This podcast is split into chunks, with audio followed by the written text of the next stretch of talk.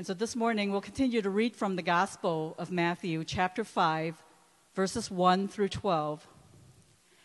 Now, when Jesus saw the crowds, he went up on a mountainside and sat down. His disciples came to him, and he began to teach them. He said, Blessed are the poor in spirit, for theirs is the kingdom of heaven. Blessed are those who mourn for they will be comforted. Blessed are the meek, for they will inherit the earth. Blessed are those who hunger and thirst for righteousness, for they will be filled. Blessed are the merciful, for they will be shown mercy. Blessed are the pure in heart, for they will see God. Blessed are the peacemakers for they will be called children of God. Blessed are those who are persecuted because of righteousness, for theirs is the kingdom of heaven. Blessed are you when people insult you, persecute you, and falsely say all kinds of evil against you because of me. Rejoice and be glad, because great is your reward in heaven for in the same way they persecuted the prophets who were before you. The word of the Lord.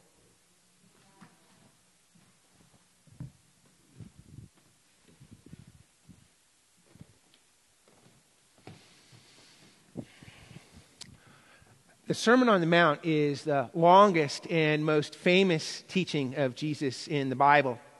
And it begins with this passage we just read, which is called the Beatitudes. Uh, this morning, we are finishing our study of the Beatitudes, which means it's a really good time to remind ourselves what are the Beatitudes all about?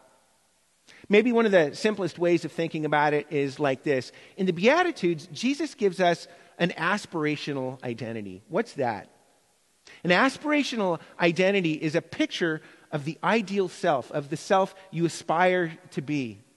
We live in a world in which our minds and our hearts and our imaginations are constantly being shaped by images and pictures that claim to show us the good life.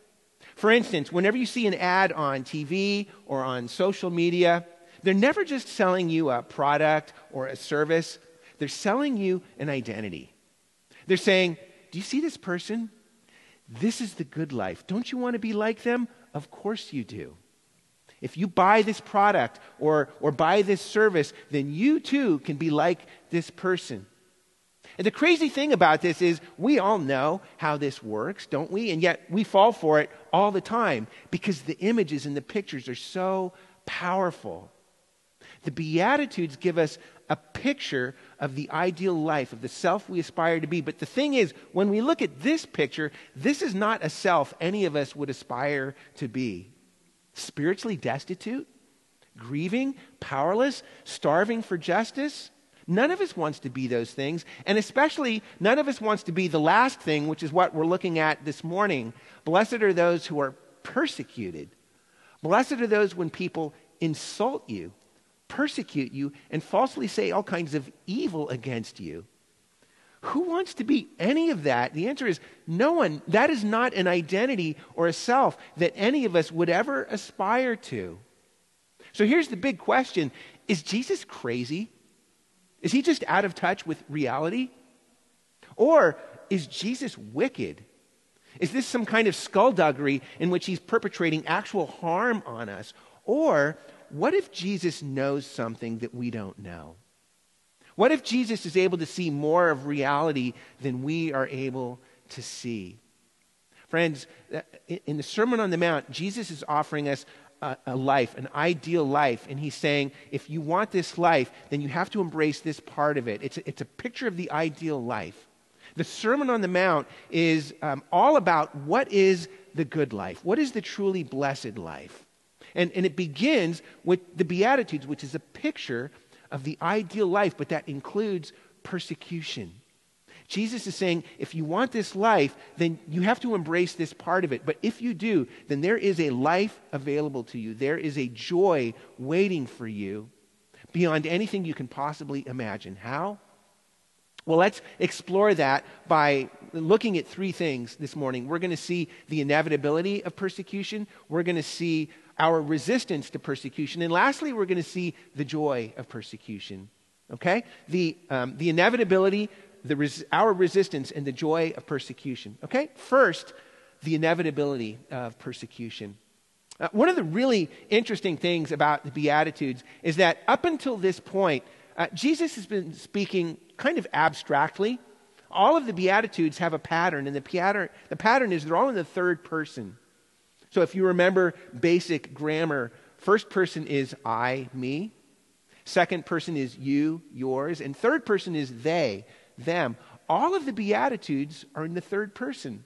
They're, they're, very abstract. So Jesus is saying things like, Blessed are the poor in spirit, blessed are those who mourn, or here, blessed are those who are persecuted. It's all third person, all very abstract. It could be anybody.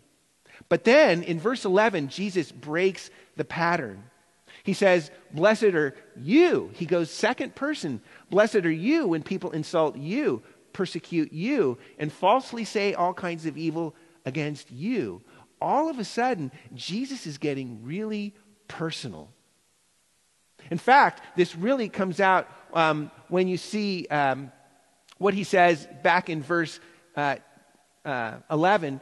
Uh, not only Jesus is telling us that, um, that persecution is inevitable, because notice he says, Blessed are you when people insult you and persecute you. Not if, but when they persecute you.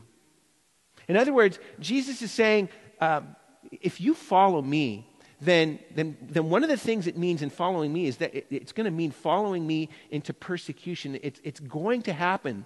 It's the inevitability of persecution. But not only that, Jesus is not only showing us that we will be persecuted, he also shows us why we'll be persecuted. So if you look back at verse 10, Jesus says, Blessed are those who are persecuted because of what? Righteousness. Now, we looked at this word a few weeks ago when we were studying the fourth beatitude, which says, Blessed are those who hunger and thirst for righteousness.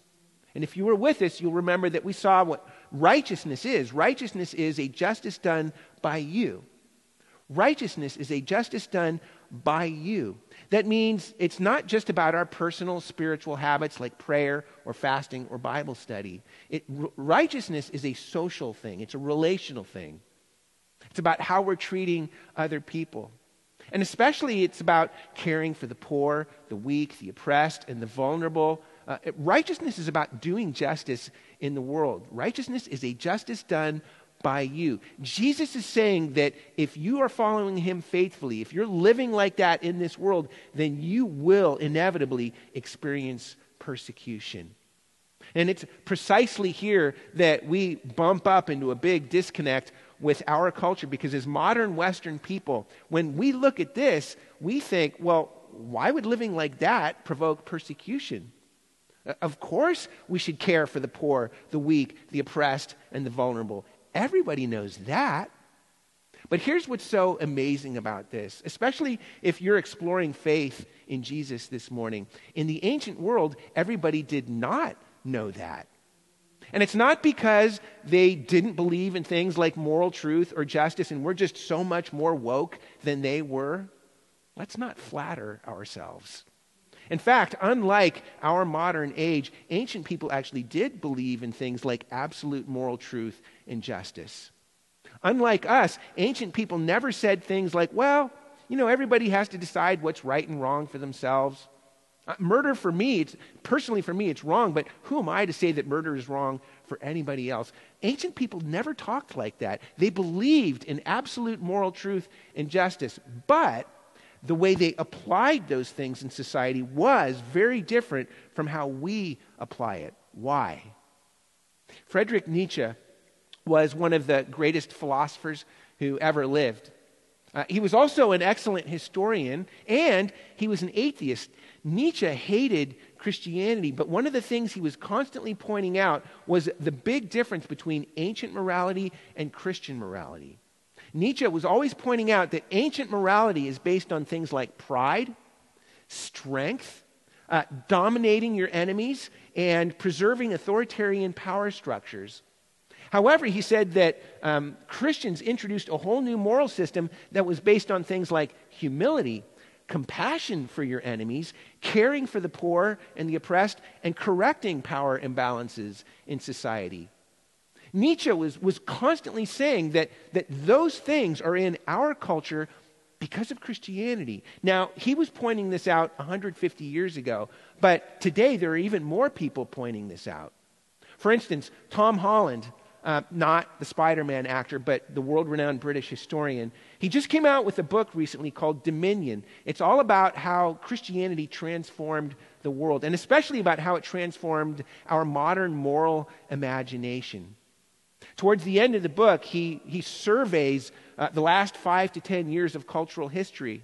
And he says that if you go and you look at, at, the various human rights movements throughout society, like the LGBTQ movement or the Me Too movement, he says Nietzsche foretold it all. He says that if you go and you trace the moral genealogy of these human rights movements, he says this the trace elements of Christianity continued to infuse people's morals and presumptions so utterly that many failed even to detect their presence. Like dust particles, so fine as to be invisible to the naked eye, they were breathed in equally by everyone. Uh, believers, atheists, and those who never paused so much as to think about religion. Had it been otherwise, then no one would ever have got woke. In other words, Tom Holland, Nietzsche, many other historians, they're all pointing out the same historical reality that our moral imagination exists because it comes to us from the Christian moral imagination. That means that, that when ancient Christians did things like uh, rescuing babies from trash heaps, or when they treated women and slaves as social equals and empowered them with leadership roles in the church, which they did. They were persecuted because they were upsetting the cultural norms of the day, which actually helps us understand what persecution means for us today. Because the ancient Christians were challenging the cultural idols of their age, but every age has cultural idols. So even though in our age we embrace things like social equality or caring for the poor, if we challenge the cultural idols of our day, that means that we also will encounter persecution. And that leads to our next point. We've just seen the inevitability of persecution, but next we need to look at our resistance to persecution. Because here's the thing just when you think you understand Jesus, Jesus is always inviting you to go deeper. Jesus is always pressing past our actions and into our hearts. So, um, for instance, we looked in, in this passage in uh, verse 10, Jesus says, Blessed are those who are persecuted because of righteousness. But then in verse 11, he repeats that same basic idea, but then he expands and deepens it. He says, Blessed are you when people insult you, persecute you, and falsely say all kinds of evil against you. Why? because of me. Now, here's the big question um, are, are we going to be persecuted because of righteousness or because of Jesus? And the answer is yes. In other words, there is no true righteousness, there is no true justice um, apart from a deep connection and allegiance to Jesus. That means that it's never just about what we do, it's about what we worship. It's never just about our behavior, it's about what has the deepest love of our hearts. And if you love, serve, and follow anything other than Jesus as ultimate, then that thing, whatever it is, is an idol. Now, we talk a lot about idolatry here at Central West End Church, but we need to keep coming back to it because Jesus and the Bible keep coming back to it. What is idolatry? Christopher Wright is a wonderful Old Testament scholar, and he has a really helpful, brief definition of idolatry. Christopher Wright says that idolatry dethrones God and enthrones creation. Idolatry dethrones God and enthrones creation. In other words, idolatry always looks for something in the created world, enthrones it, and worships it rather than worshiping and enthroning the God of creation. Now, uh, let's make sure we understand some things. God created this world and he called it good. That, that means this whole created world, creation is full of good things. Idolatry isn't about enthroning bad things, but the very best things. Idolatry takes the very best things in this world and enthrones them, it worships them. Uh, we also need to understand that this happens at a cultural level before it ever happens at an individual level. Idolatry always begins as cultural idolatry before it ever becomes individual idolatry. That's why it's so hard to see. That's why we're so blind to it, is because all of this stuff is immersed in our culture. We're like fish swimming in water. We don't even know we're wet. So, in the same way that it's, it's very difficult for us to see the influence of cultural um, Christian morality in our culture.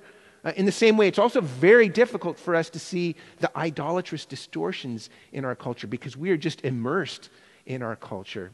So, let me give you some um, practical examples of this in real time so you can see how this works. For instance, individual freedom is a good thing, right? It's good to honor the personal um, freedom of individual persons. But here's the thing there's a difference between honoring individual freedom and enthroning individual freedom. And in our culture, we have enthroned individual freedom. It is a cultural idol. Do you see how this works? What are some other idols in our culture? Well, things like political power, economic independence, material comfort, sexual freedom. And again, these are good things. By, by nature, there's nothing wrong with these things.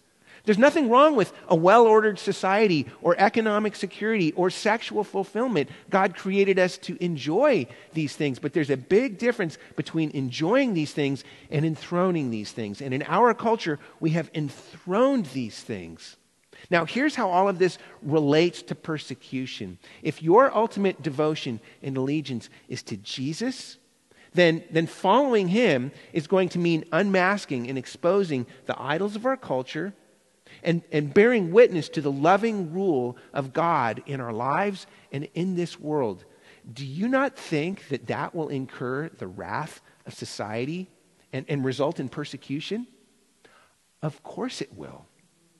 Whenever we resist political idolatry or economic idolatry or sexual idolatry or any kind of idolatry, uh, it's always going to result in persecution. There's always going to be at least some level of pushback on those things.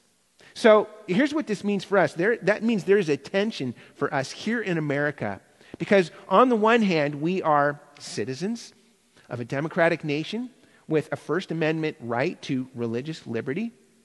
But on the other hand, um, if you're a follower of Jesus, that means that before you're anything else, first and foremost, you are a citizen of the kingdom of God, and we have a primary task to bear witness to his kingdom in this world. There is a tension between those two things.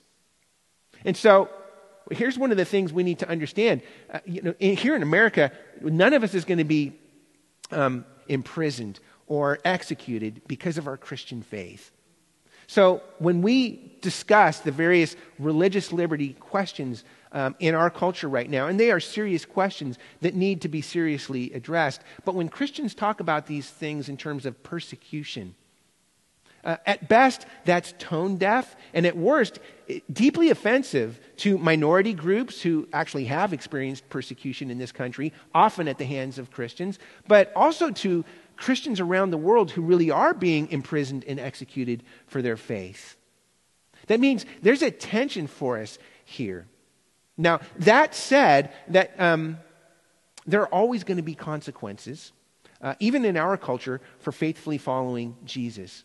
So, if you look at the history of America, um, up until about 50 years ago, the default cultural norm here in America has been white Protestant Christianity. That has been the default cultural norm.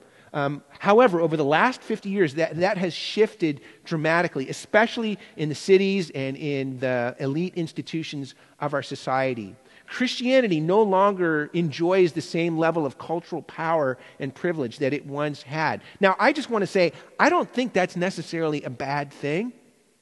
Uh, it's certainly nothing uh, that we should be af- um, afraid of. In fact, if you look at the early Christians, uh, the early church, they didn't have any cultural power, they didn't have any political power, and yet they transformed the ancient world. It, they weren't losing sleep at night over their lack of cultural and political power. In the same way, we should not be anxious or afraid about, about the loss of cultural and political privilege and power that Christianity has in this world. In fact, the gospel has always flourished most in society when it has had the least amount of power over society. Now, here's what this looks like for you and me today, though. Um, remember that tension that we exist in. We're citizens of a country, but we're also citizens of the kingdom.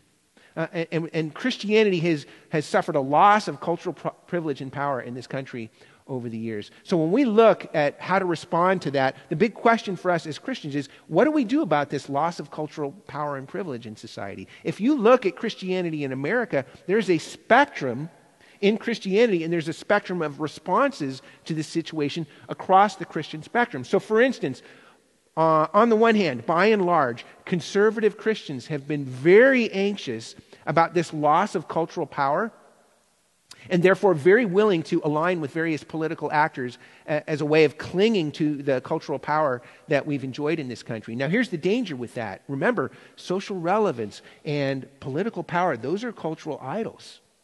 So, the danger for us, if we enthrone those things, is that Christ- conservative Christianity is uh, prone to abandoning any possibility of being persecuted.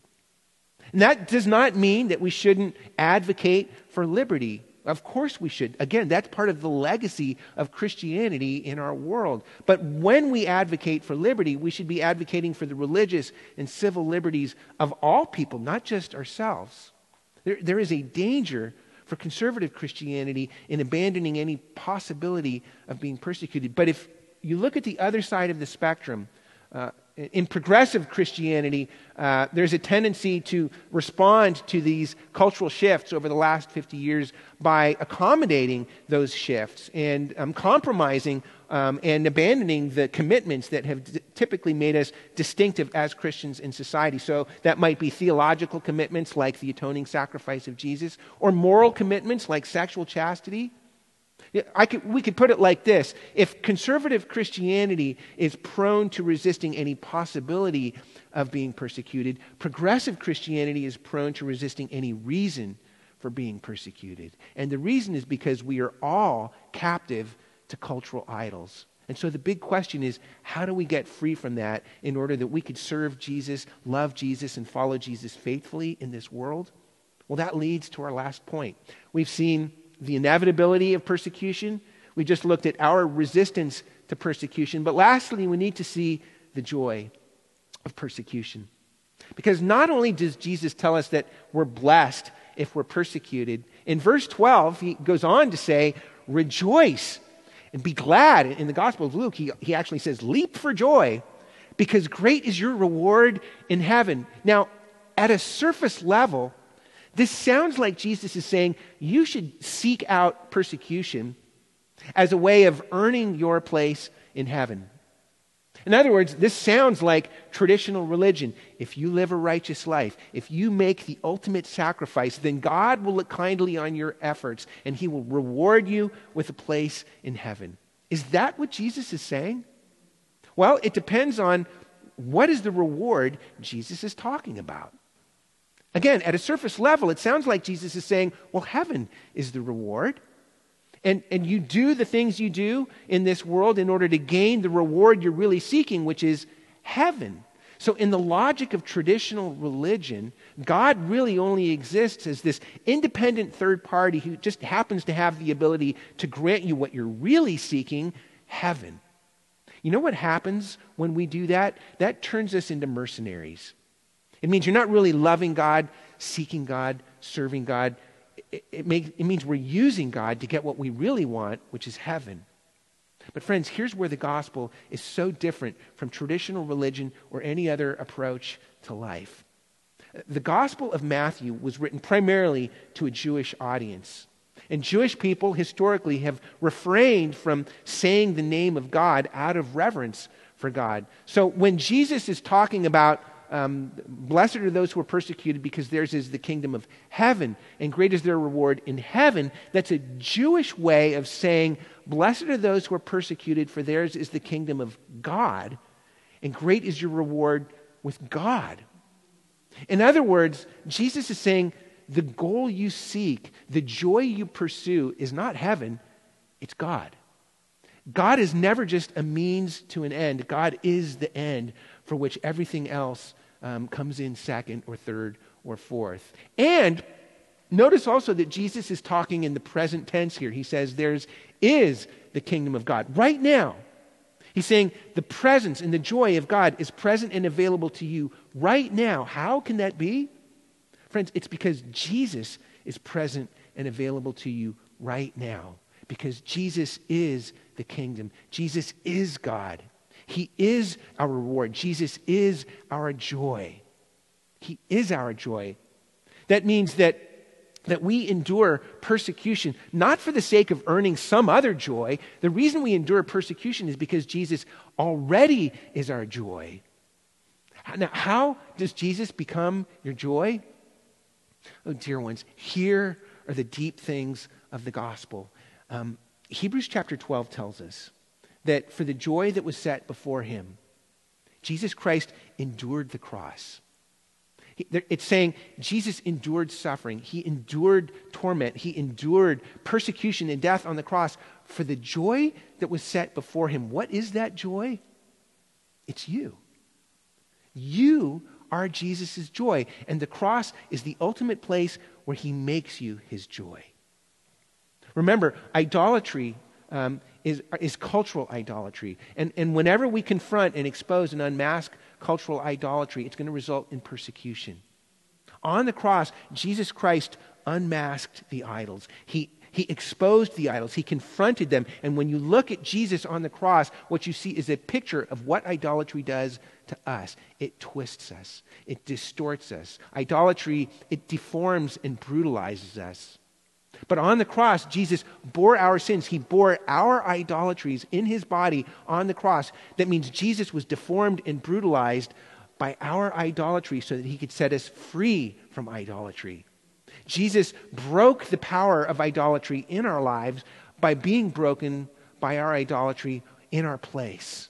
Friends, Jesus is your joy. And the more you see Jesus enduring suffering and persecution for you on the cross, the more you see Jesus on the cross making you his joy, then the more Jesus becomes your joy. And if Jesus is your joy, then you can face anything. I don't know if you've ever read the Harry Potter books, but at the very end of the series, there's a, a big battle at night it's called the Battle of Hogwarts, where Harry and all his friends are fighting against the evil Lord Voldemort and the Death Eaters. And, and at, right after the first battle, there's this um, part where Harry has this bone chilling revelation that in order to truly defeat the evil Lord Voldemort, that he's going to have to go forward, face Voldemort in battle alone, and ultimately give his life. Harry realizes, I must die. So he goes forward into the forest by himself where he knows Voldemort is waiting for him. Immediately, a swarm of ghostly dementors fly right past him, and it stops Harry in his tracks. He realizes, I don't know if I can do this. I don't know if I can go forward in this. I don't have the strength to face this. But then he discovers the magical resurrection stone, which gives him the ability to see his deceased parents who died protecting him, especially his mother Lily, who, who gave her life, who stood in between her baby Harry and Voldemort, suffering the killing curse, Avada Kedavra, and giving her life in order to save her child. Harry sees his parents, and when he sees them, he looks at them and he says, You'll stay with me? And his father says, Until the very end. And then Harry looks at his mother, Lily, he feasts his eyes upon her, the one who gave her life for him, and he says, Stay close to me. Stay close to me. And then he turns, he walks deeper into the forest, and it says, Their presence was his courage. And the reason that he was able to keep putting one foot in front of the other. The presence and the joy of the one who gave her life for him gave Harry the, the courage to face anything. Friends, how much more, if you had the presence and the joy of the God of the universe who gave his life for you, would you have the ability to face whatever comes at you? Friends, the more you see Jesus on the cross, suffering persecution, suffering, and death for you, the more you experience Jesus on the cross making you his joy, then the more you will be able to make Jesus your joy, the more he will become your joy, the more you will be able to unmask and expose the idols of this world, to endure the, the persecution that comes along with that, all for the sake that countless others may come to see and to know and to love the same Jesus, the same joy for themselves. Let's pray. Lord Jesus, we praise you today, for you are our joy. And the only reason you can be our joy is because on the cross you made us your joy. Thank you, Jesus. We pray this morning that you would help us, uh, Lord, to take our eyes off the dangers of this world, the persecutions of this world, um, the threats of this world, and to put our eyes on you, and that we would uh, see you, and that the more we would see you, the more that we would locate our joy in you, the more we would follow you, and that we would walk forward following you, Lord Jesus, wherever you might lead us, even if that means enduring some level of pushback or consequences, or even persecution in this world, uh, through the task of unmasking and confronting idolatry in this world. Lord Jesus, help us to follow you for the same reason you came into this world and suffered persecution, for the sake of this world, for the sake of your love for people in this world, to set people free and bring them to yourself. We pray all of these things in your name. Amen.